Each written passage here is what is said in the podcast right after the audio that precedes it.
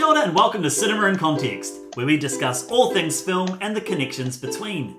My name is Jeremy Downing, I'm William Chan. And I'm Sarah Watt. and each month at Cinema in Context we discuss two films, one current and one retrospective, with some connection. It could be the same actor, the same director, or a similar theme. This month we're discussing The Bourne Identity, which came out in 2002, and Extraction, which came out on Netflix this year. Obviously, we are very limited with our choices at the moment with the amount of films coming out, but still happily choosing the Chris Hemsworth uh, Netflix extravaganza. Please be aware that there will be spoilers discussed of both films. But before we jump into our discussion, let's get a summary. So I'm going to hear from William first. Give us a summary of Bourne Identity. Of course. So, Bourne Identity, again, came out in 2002. It's based off, well, kind of based off loosely, uh, the first book in the Bourne series by uh, Robert Ludlum. Uh, directed by Doug Liman, about an amnesiac super spy played by Matt Damon by the name of Jason Bourne, uh, who travels through all these exotic European locations in the dead of winter trying to figure out what the heck happened and why he was left dead floating in the ocean. Excellent. And Sarah, Extraction. Extraction, the Netflix film of 2020, stars Chris Hemsworth uh, in his uh, native Australian accent uh, as uh, something of a mercenary with. Um, who knows? Who knows who he is or where he's come from? He's a man with no backstory who has to go and save the kidnapped son of a millionaire. and it's one big chase scene. there you go. So we're done talking about extraction, I think. So, Bourne Identity. No. Okay, let's jump on with Extraction because man, this was a uh, it was a not a good movie. Um, It had good things about it. I think we can agree. Maybe. it had promise. I mean, I was I was positive at the initial moments of the movie. Yeah, and then the title came up. I, I, I'm, I'm just gonna say uh, I really really like Extraction, which may surprise no one. Um, it has a lot of flaws. Uh, the main thing being which it's just way too long. You're just bombasted with action uh, from all sides until by the end of it, it feels very numbing. Uh, even though the action is amazing, it's just it's too long. Yeah, you get inured to it, don't Yeah, you? exactly. Yes, yes. What, what was once astonishing and amazing just becomes very rote and middle of the road. Um, plus, there's uh, some some weird political things, and also some really really strange offbeat comedy, which might be a positive, it might be a negative. Guys, did you know that Chris Hemsworth's character's name is Tyler Rake? Yes. And there's a scene in the movie. I don't know if you saw this, but he kills a baddie with a, A rake. rake? Oh, yes, I did. That's subtle, isn't it? That's kind of like a callback. Ah, no, no, no, it's a call forward because that's true. at that time you don't know his name is Tyler Rake. and when, That's when he says his name, I kind of left out, let out a, Yeah. because what the hell is going on? I think it's fair to say, I don't even know why I was going to say in Extraction's defense, because I'm not sure that it needs it, but I think it's fair to say that Extraction, which is the directorial feature debut of Sam Hargrave. Sam Hargrave has a history. Um, so before that, he did he directed five short films, but mainly his history, right, is as a um, to some extent a cameraman, but mostly a stunt coordinator. And so the key selling points of Extraction are the fight scenes, the chase scene, which I think we, I hope that we can agree, is pretty expertly uh, handled, and we'll talk more about that in, in a moment. Um, so that's really what you're going for is holy mackerel, there is a 12 minute or 20 minute, actually, a 20 minute sort of piece together one shot and things like that. And that's what makes it really startling. Plus, it looks pretty. There's a lot of Yeah. red, gold, and green, which I like. A lot of filters. Um, but when you, William, suggested that we might compare this with the Bourne films, which I find so intricate that even though I've watched all of them about six times over, I still couldn't tell you blow by blow what the plots were. I thought, are you kidding me? Hmm. Visually, I was very impressed by this film, and I kept saying, "Oh man, the lighting, the lighting is stunning, and there's hmm. some beautiful photography in Extraction."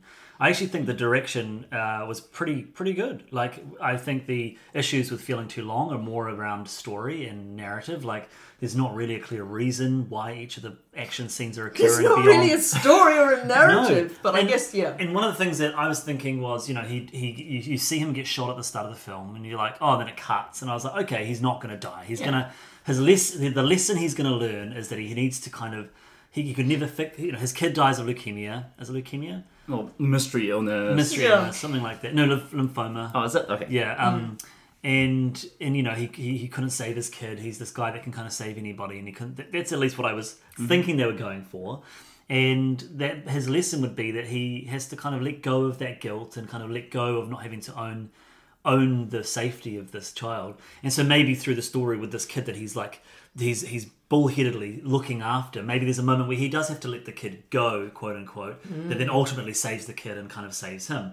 That would be, in my mind, a far more satisfying story. At least there would be some Well, it kind of character development. I, I feel like it is kind of trying to unsubtly touch on that, right? Why can't you just be nice to this little boy who has been kidnapped, ripped from his family, kept in appalling conditions, and is frightened for his life, and you won't even bond with him or tell him your name or ask him anything about himself? I know why. Flashback. Oh, okay, all right, yeah, no, so your heart is bruised and you don't want to open up to another child. Gee, I wonder where this will go. But that's that's not this. That's not the.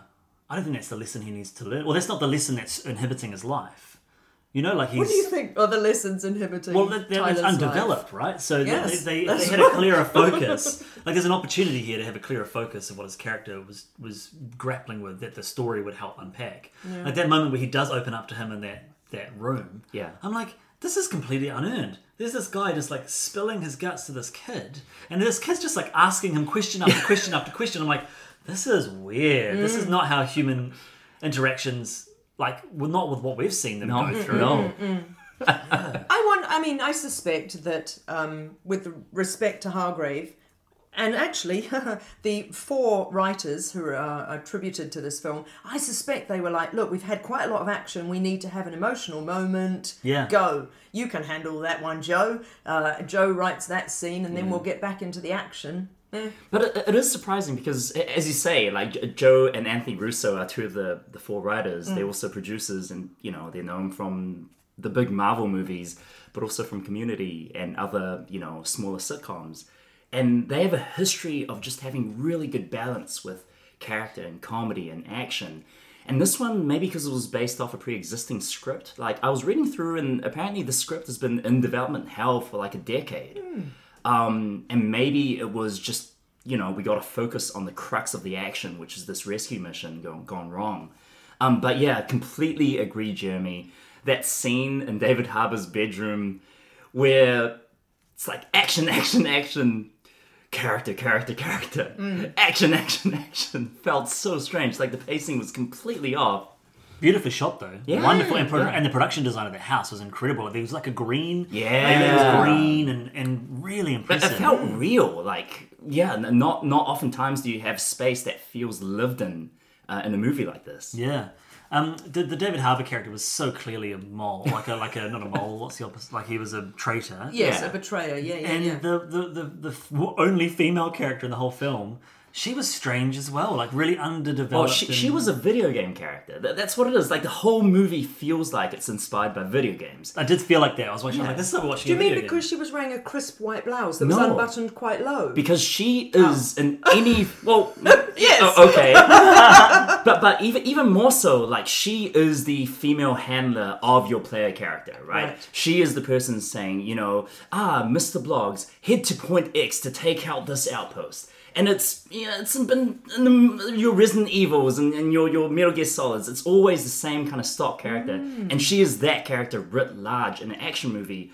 And I, I really feel like, especially if we're going to compare this with Bourne Identity, Yeah. like the evolution in action movies between 2002 and 2020, there's so much of a video game influence. Like everything that Chris Hemsworth does, especially at the end of the movie, at the big, big you know, bridge sequence, that feels like right he's he's doing what i would do if i was playing a first person shooter Yes. a tank comes at me i'm gonna try go find a way around and route the tank you know i'm gonna try hide behind stuff and and it's it's really really interesting to see this new generation, I guess, of, of writers and directors and cinematographers just be brought up with interactive fiction and interactive gaming, and then translate that to the big screen Yes. uh, by cinema, which is really cool. And that's definitely not something you feel when watching at least the first Bourne film. Like it does not feel like a video game. It feels like like classic spy slash action movies, and it's shot in a very very different way. But but um, so we're going to leap back and forth here, I know, because there's so much to say about all of these. But I remember that the Bourne Identity was very striking stylistically for its shaky cam or its handheld um, leaping around quite a lot. Am I right? Uh, not so Supremacy, right? identity. It, it Comes into starts with Supremacy. supremacy, where I it goes see. crazy with Paul Greengrass Yeah. and yes, shaky cam. yes, yes. Yeah. Because Doug Liman is the director of Bourne Identity, Yes. is that right? And then, of course, Greengrass took on Supremacy and, And, uh, Ultimatum, mm-hmm. and they feel very um, uh, akin. And and because I feel like because we we're not really going to go too far into the Bond movies, but after Daniel Craig brought the Bond movies back, you remember how everybody starts to, to say, well, Bond has gone very much more like Bourne Yeah. in a lot of ways, stylistically as well, um, with the long follow shots and the fight scenes and the shaky cam and the uh, um, and all the the gritty backstory and all that sort of thing. Yeah, very interesting. And then it, with the Bond films, it's not until Sp- uh, um, Spyfall. No, what's it called? Skyfall. Skyfall. Although Spyfall. Skyfall, I bet know, that I knew it was wrong. I knew it was- bet I was they, trying that to- was, would have been on a post-it note on the whiteboard for about a minute. Uh, Skyfall is Sam Mendes. Sam Mendes directing. He brings back that more romantic quality of filming. Yeah, yeah. With um with the director of Extraction, who's Sam. What's his name? Hargrave. Hargraves. Hargrave. Yeah. I'm winning with the words today. Um, he, I, if he has a better script, I can see him making a really good film. You know, like his like his sensibility of like stunts and photography, Yeah. and and whilst there was some clunky pacing, the actual way the scenes moved, I, I- I It's feel so fluid. really fluid. yeah. And I, I think that it just didn't have the narrative behind the plot to Yeah. really l- Which lift is what it up. would have made it amazing. And isn't it interesting that it was a Netflix movie? Do you think that they just went, look, we don't have to make as much of an effort because it's not going up against Tenet? People are gonna see it anyway. Exactly. They're paying for it. Why would Captive you not? Do you know what I mean? No, but seriously, right? so we'll give them something that enlivens their miserable Wednesday night in lockdown. It looks amazing. We'll take them to India slash Bangladesh. Um, we'll make it look pretty. We'll make it exciting, but we don't have to worry about backstory because they're all. I don't think nobody makes a conscious choice like they that. do. Everyone's like, oh my god, these people, they're all going to be worried about the world as it is. We don't want them bummed out about Let's kids. devote like sections of our life to this project and millions of dollars, and let's not worry too much about About the story. detail. oh, who needs a story? Yeah, but that long sequence is incredible. In extraction. In extraction, Yes. that is that is brilliant. The best part of the whole film. Oh yeah, yeah, hands down. It has such energy to it. And even though you know we we I mean we just talked about 1917 earlier this year. Yeah. And you know everyone everyone is getting on the oner train, and it's easier now with digital stitching and with all the technology involved. But even so, just how they how they plan it out, how the camera kind of it doesn't just follow Chris Hemsworth. Like it goes, it follows the baddies for a little bit, follows the kid Ovi while he runs away, and everything is so geographically sound. There's Yes. no continuity errors. The action is so in your face and out of the blue sometimes. Like when Chris Hemsworth bursts, I think, out of a doorway and just stabs a guy ten times.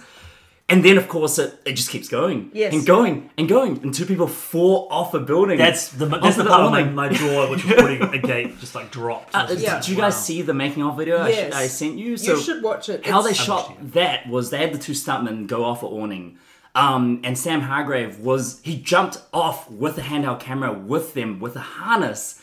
And it's like this is why this movie is incredible because the director himself is willing to you know Oh. leap off buildings with his, his actors. It's extraordinary because Yeah. did he shoot? He wouldn't have shot the whole thing, but he shot some A- of those key it. scenes, Yeah. right? Which is absolutely he's strapped his- on the front of a car Mm. with a harness and how they get the whole you know camera outside camera into the car camera out is he literally he had a crew member unhook him while the car stopped he ran with the steadicam towards the window and just thrust his arms into the window of the car as far as they would go um, to shoot like the dialogue scene inside. Like, holy moly, this Yeah. is amazing filmmaking. That's, and you feel the difference, right? It's like we talked about it with the Tom Cruise stunts in Mission Impossible. and Yeah. you feel it, or I think about um, Zoe Bell on the front of the car in Death Proof, and you Yes. know she's actually on there. Yes. You, you, you know, you know it's you know it's a movie, but it, it, you like there's there's an element of danger to this, and you feel that Yeah. realism. So the um, the fact that um, Sam Hargrave was the stunt coordinator in Atomic Blonde, which I hadn't Mm. realised, and so I rewatched that fight scene in the stairwell.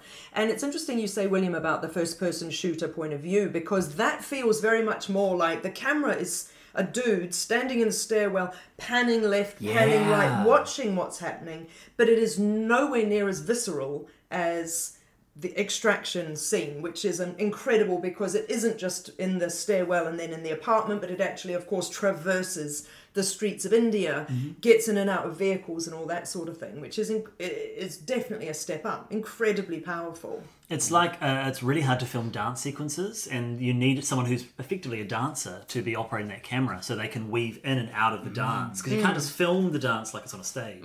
You have to be a part of that dance and know where you're going to move your camera. So stunts are effectively a dance, and it's it's great to see a director who's got that experience literally throwing themselves into the scene. And I think of the word choreography a lot, Yeah. particularly in long takes, because and I, even in the Atomic Blonde fight scene, there's some there's some pretty impressive moves by the by Eddie Marsan and and um, Charlize Theron. And you think about the amount of rehearsal and preparation that will have gone into this so that they know how to get out of the way of. And it's similarly in the extraction scene. Um, when you watch the making of, you'll see that they're at the, that um, Chris Hemsworth and the main baddie are down in the street fighting, and a scooter zooms through the middle of them. Now that's got to be well coordinated because that is actually going to happen. Yeah. you know. So A- And in the making of video, they, they show you rehearsing that. Um, so it's Chris Hemsworth versus uh, Randeep Hooda, who's awesome. He's he's such a presence.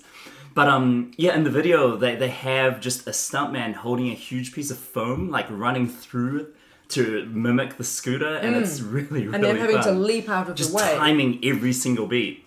He's and then um what's his, Uh, Randeep Hooda. Ra- Radeep Hooda. He's the probably the most well developed character in the whole film. Yeah, yeah, Yeah, that's yeah. funny. You know, you yeah, care about. I, ca- I cared about him more than anybody else. And that's interesting actually, because normally the hoods aren't, are they? And if, you know, if we do quickly flip back to the Bourne Identity Supremacy Ultimatum, where you've got um, a miscellany of New Zealand actors sometimes playing, or, or in Identity, I don't know, Clive Owen and whomever, playing the assassins. Yeah, you don't normally get any sort of backstory about them. you get very brief snippets. Like you see Clive Owen teaches some piano, and then like cut.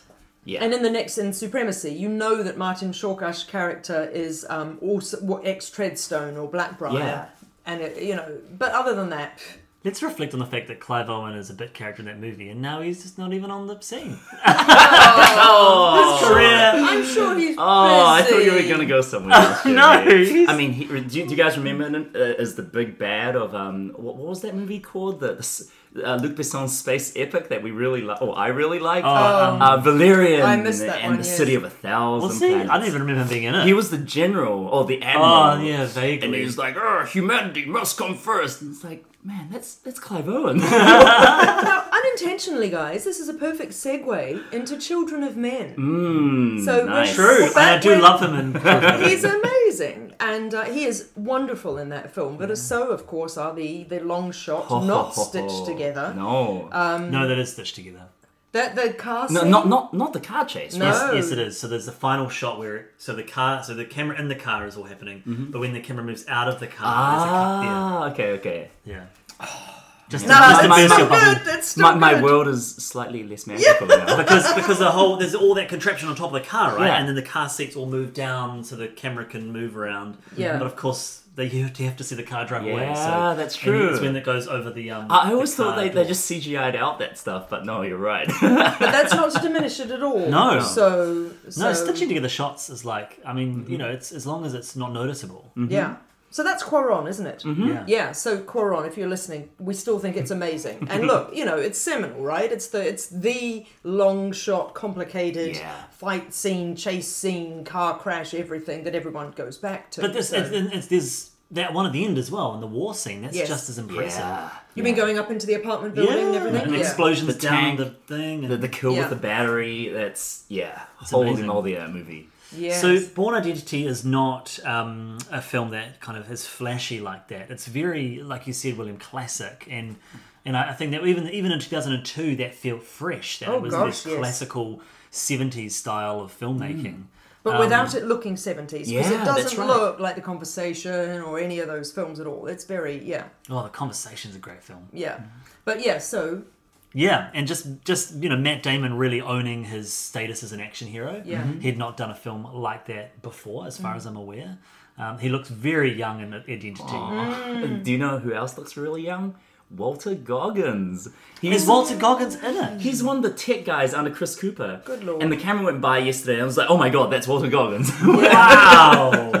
and and he, Michelle, he some some di- oh, and, and Michelle, Michelle Monaghan. Monaghan in um, Identity and Supremacy. She's replaced in Ultimatum because it's someone It's like, else's team. Oh my but gosh, um, all these these wonderful actors. But who- she was a somebody by then, and I Yeah. and I, I rewatched Bourne Supremacy, and I was like, I know that's Michelle, and I don't understand why she doesn't have a bigger role because, and I flicked through her IMDb, and sure enough, she'd been doing all this stuff, so it wasn't one of her breakout Yeah. sort of roles at all. What's that? Julia Stiles. She's in all of them. Yeah, Yeah. Until she's yeah. mercilessly killed in the latest one. Such a bad movie. That's it's so disappointing. You're finally bringing this character you've been. In. Oh, that so annoyed me. I was waiting for the Julia Stiles character. Greengrass, Gilroy, together again. Oh wait, wait, did Gilroy? No, Gilroy didn't write that one, right? That was only Greengrass, and Gilroy, the solo Gilroy movie was that dumb Jeremy Renner one about the chems. I didn't Yeah. mind that one. I didn't mind that one. I mean, it sort of became superhero. Where are the chems?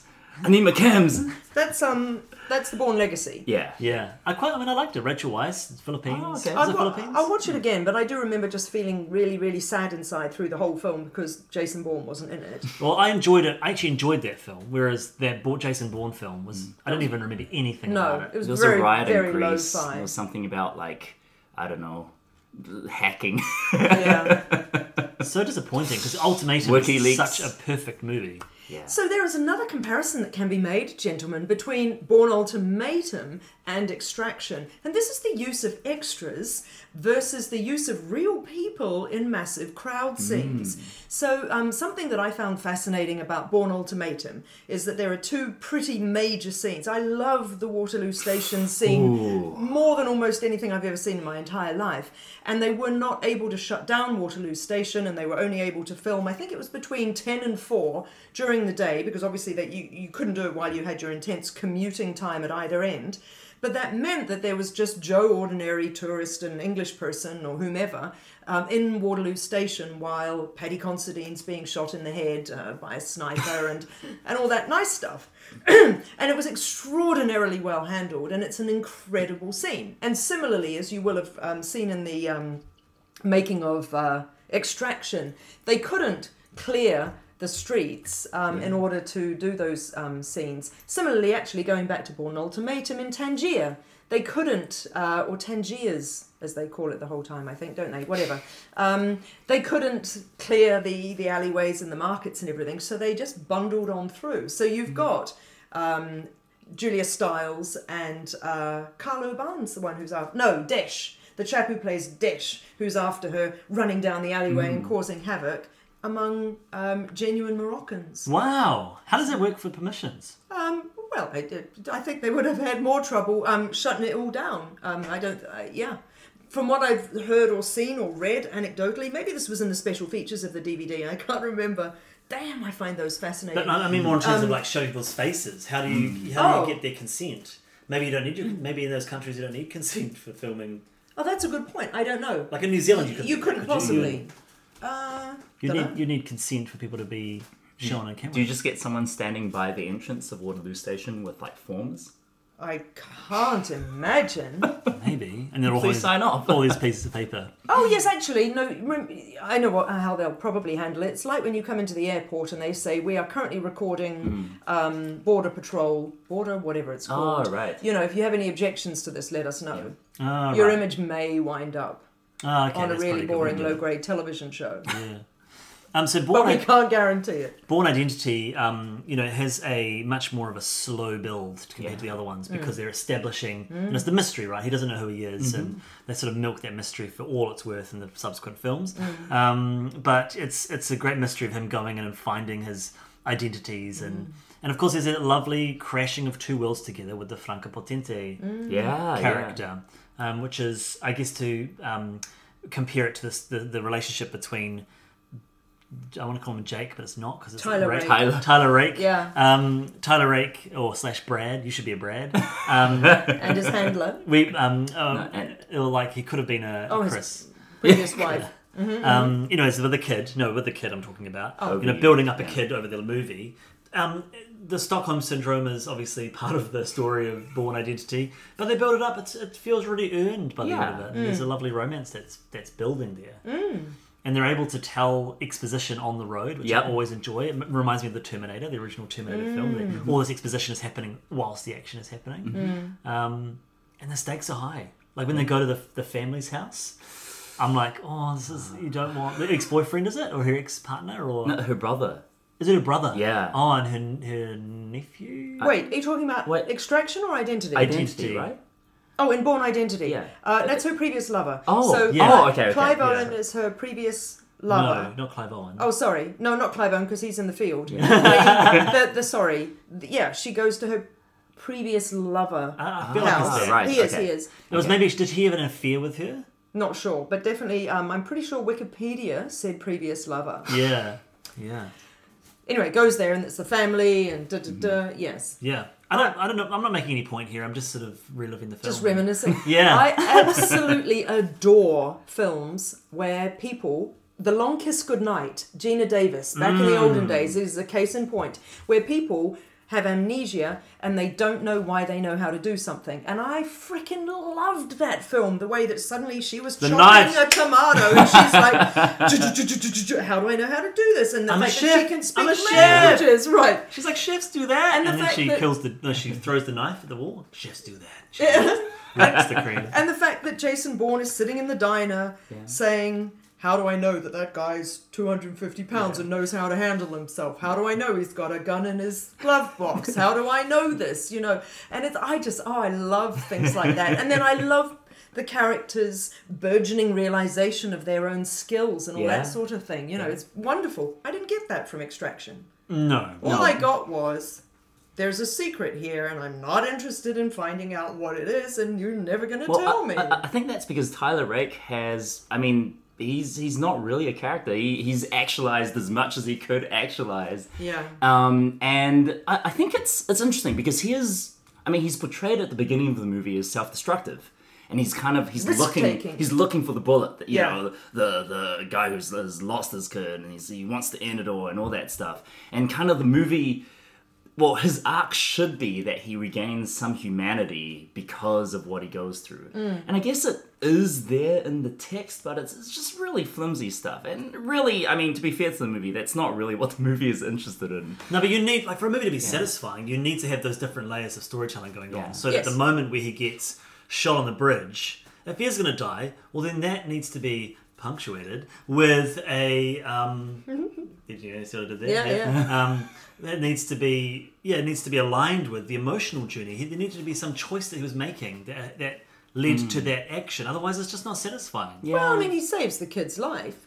But for, he's been trying to do that the whole time. That's the whole movie. Look, I'm not defending him, don't get me wrong. I didn't feel anything, but okay. I, I definitely don't, I mean, and you're not suggesting that they could have, but they definitely couldn't have saved his life at the, at the end of that bridge scene and made him walk off into the sunset. But but they, they did, right? He takes him to a swimming lesson at the end of the movie. Oh, shoot. Are you kidding me? Wait, did you not see the stinger? Who are you talking about? The kid or the Chris Hemsworth? But but No, eh, Chris Hemsworth. did you guys not watch the stinger What?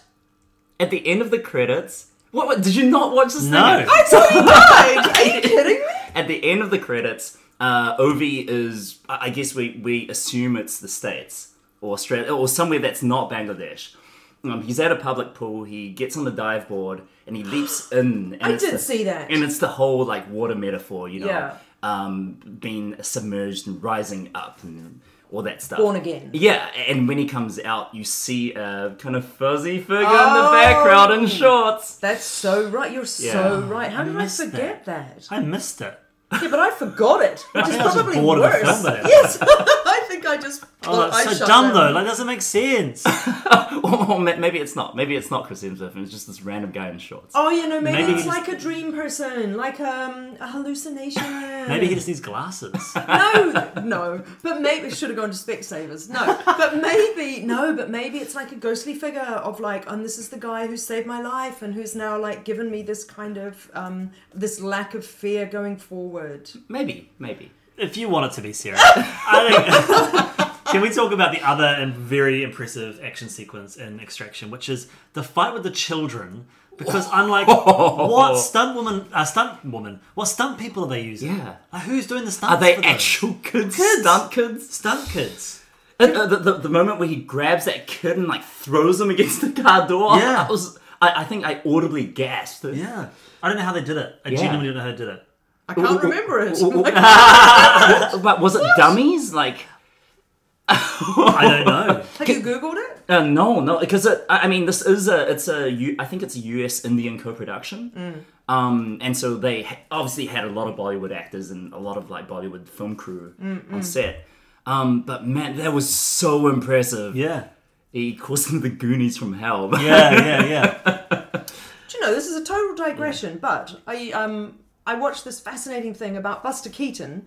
Okay, we're going way back, right? Very, very, very physical comedy. Grown um, and grew up in a sort of a not quite a circus family, but I think pretty much kinda. And his parents' act would be throwing him from person to person and throwing him around, and he learned to hold his body in a way, land in a certain way as a oh, small wow. child, and became very famous as almost floppy, I suppose, and, and that he was able to safely fall, hit against things, and all that sort of thing without breaking. So hmm. maybe there's an amazing arm in Bollywood that's training young people to be like Buster Stunt- Keaton. Wow. Wow, Buster Keaton's incredible, and he's a stuntman. if ever there was. Yeah, yeah. The, the Amazing. original stuff. Yeah. Yeah. So maybe maybe there is a means, a way and a means, or maybe it's CGI, hmm. or maybe they're dummies. I, I, I think all of that. Oh, and also um, one more thing, which is I really did enjoy the David Harbour fight. Like it was so, it was so real. Mm, you, you'd mm. feel like the tussle between this guy that you know is just this big dad bod dude, mm. um, and then Chris, Chris Hemsworth. You know, we've seen him kicking butt through the entire movie, and he just can't out grapple this dude.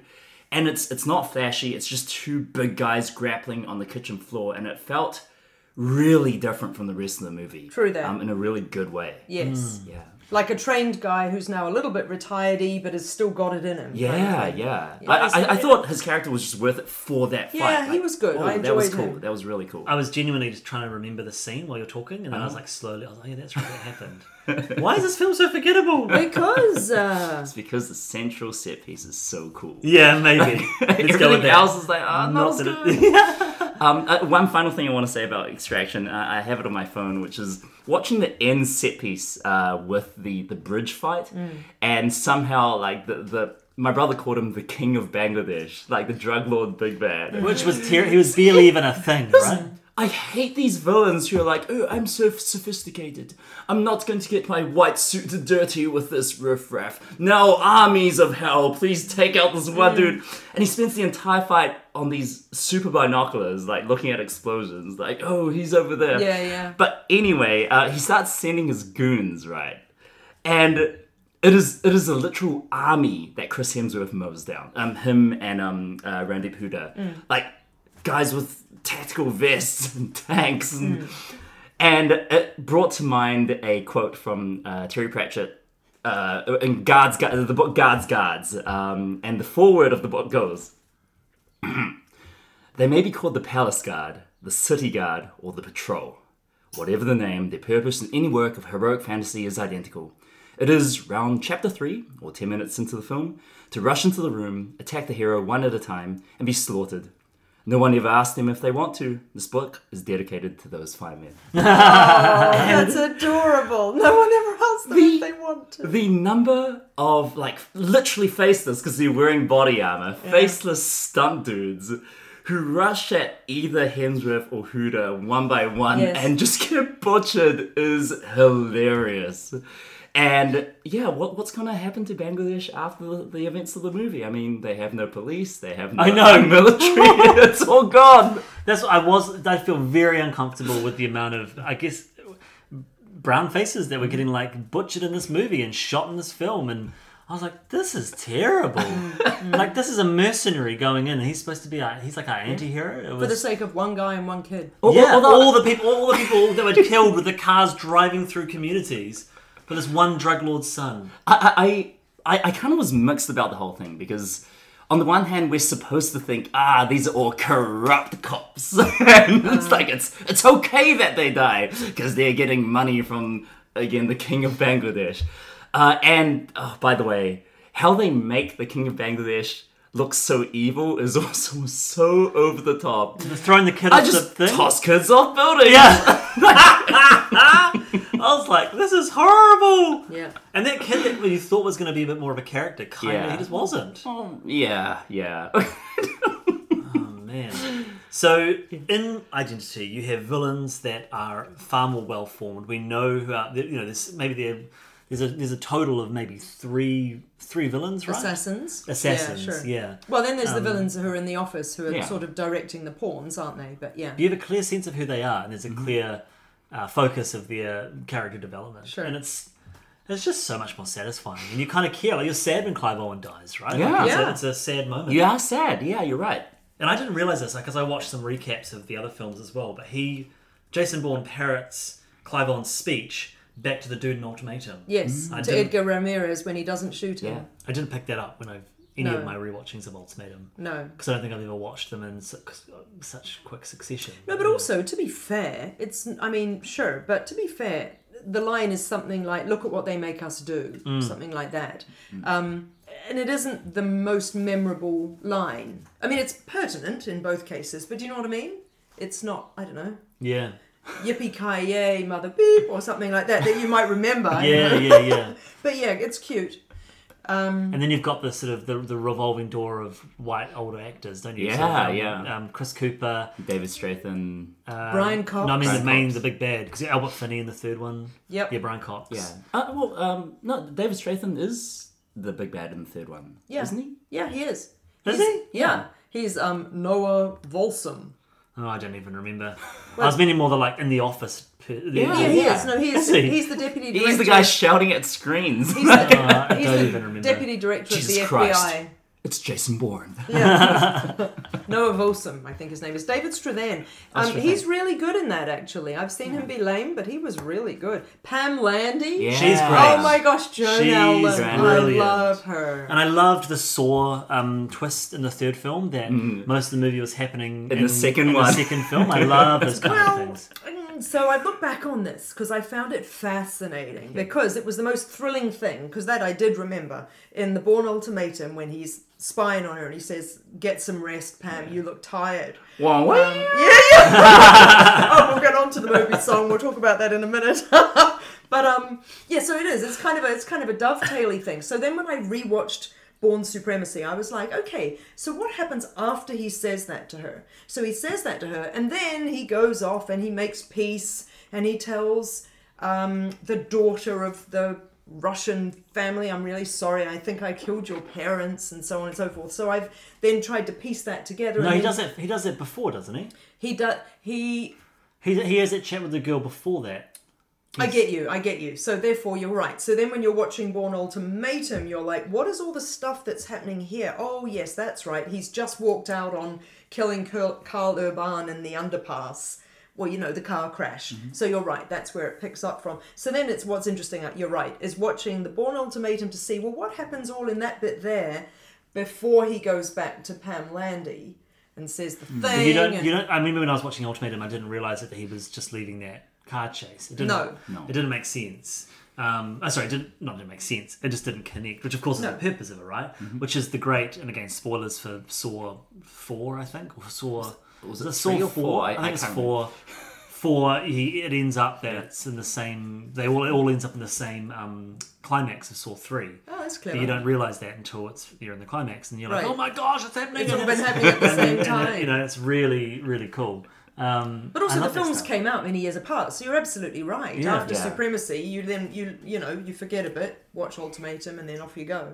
So let's talk about the Moby song. It's it's iconic, Mm. very old by the time you get to the fifth Bourne film. Mm. Um, so apparently, it was used. It was exactly the same for Identity and Supremacy, and then it was re-recorded a slightly Oh, different really? mix of it for Ultimatum. Yeah, slightly different. I mean, you know, not that you'd notice, but um, but I just think it's so. I mean, look. I was there when Moby was massive, yo, in the early 2000s. I think it is adorable that you would continue to use his song well into the 2010s to 20s. Or when when did Ultimatum come out? 20 2007? Eight, seven, yeah, seven. Okay, Oh, is that yeah. all? Yeah. Okay. But it still felt kind of cute that they'd still be banging that song Well, it's, out. it's quite know? an antithesis to the rest of the film, particularly identity. Like, there's a sense of humor about, not humor, but there's a sense of life about supremacy in Ultimatum that is is much darker in identity, I think. Mm. A grittier element to it. But the Moby song is such a great way to cap off that story. And Yeah. I love the, is it Nikki? Is her name Nikki? Yeah. The- the- and she does a little smile at the end, and you Yes. get the,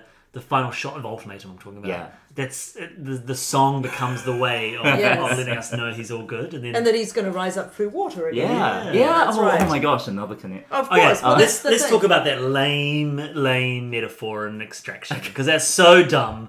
I was like, this is clearly going to become a thing later, and then there's the kids telling the story, and oh, it's just so dumb. What, the water? The whole The kind of diving off water. braving to die. He- Well, I he- he- I, I, I want to meditate in, in the uh, waterfall pool. It looks so cool. yeah, that does look cool, but it, the, the the metaphor's not clear.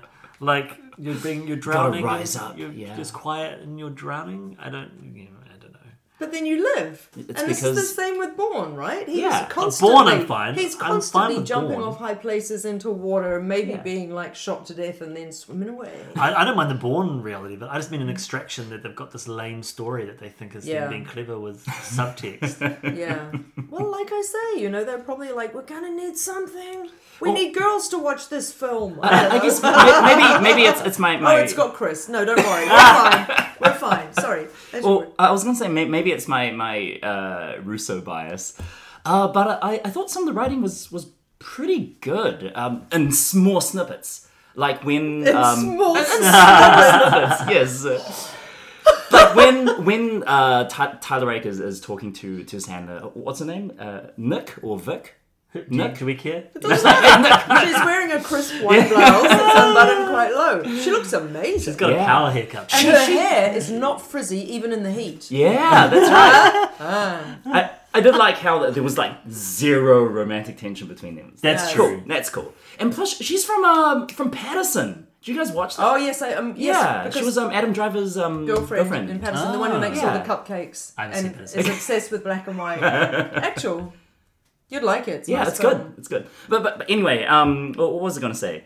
Uh, what, wait, what was it? Oh yes, the the little when he's on the phone to her and she's like, "Dump the kid, you know, get yourself out, Tyler. It's pointless. He's a, he's a living." Or a dead living kid. What What a. It's a zombie movie. I would have been happy if it turned into a zombie film. This sounds like amazing dialogue. This is You're really good. selling it. the writing, right? The quality.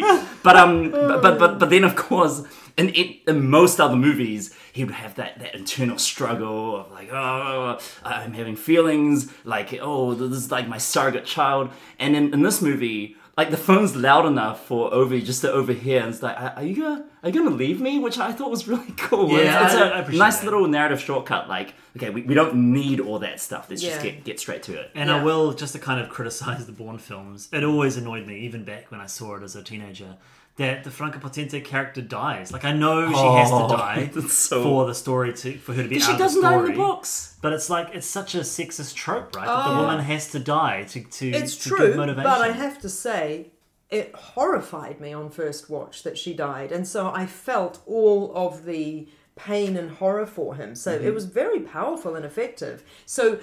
You know, I don't Yeah. feel that it was just a, a plot point, a plot trigger sort of thing. I think, to be honest, if she had lived and then they'd gone on the run a bit longer, I would have gone, eh, really? So I thought it was a brave move narratively. It's like the, the the girlfriend in the fridge, though, right? Is Yeah, it, it, it is, it's the ultimate fridging. Yeah. Because she, her character is fine in the books, like, and they, they get married and stuff. It's What? Yeah, it's uh, What it's if a they huge were- departure. Nobody wants to attend the Bourne wedding. What if they were to break up and fake her death, and then she went and lived somewhere else, and then maybe at the end of the film he just saw her from afar every now and again? Oh, right. Gosh! That- oh no, that's Mission Impossible. All right, sorry. Okay. They tie off that loose end. Thank you for listening to another episode of Cinema in Context. If you enjoyed our podcast, then please share it with your film loving friends. You can listen to Cinema in Context on SoundCloud, Apple Podcasts, Spotify, Stitcher, and Radio Public. You can follow us on Facebook, Twitter, Instagram, and YouTube, which are great places to let us know what you think of this episode or give us suggestions for future films to discuss and compare. Look out for our next episode in a month's time, and since we're all together again, hey. Ka kite ano.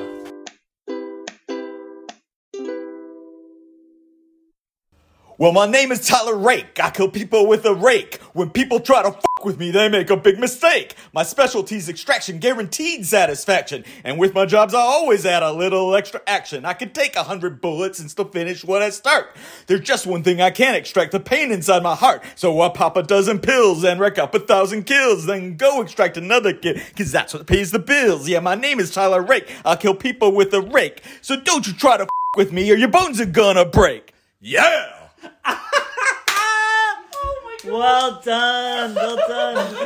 uh, for those of you still listening, that is uh, Doug Dillerman, um, 2020, and uh, thank you, Doug. You're welcome.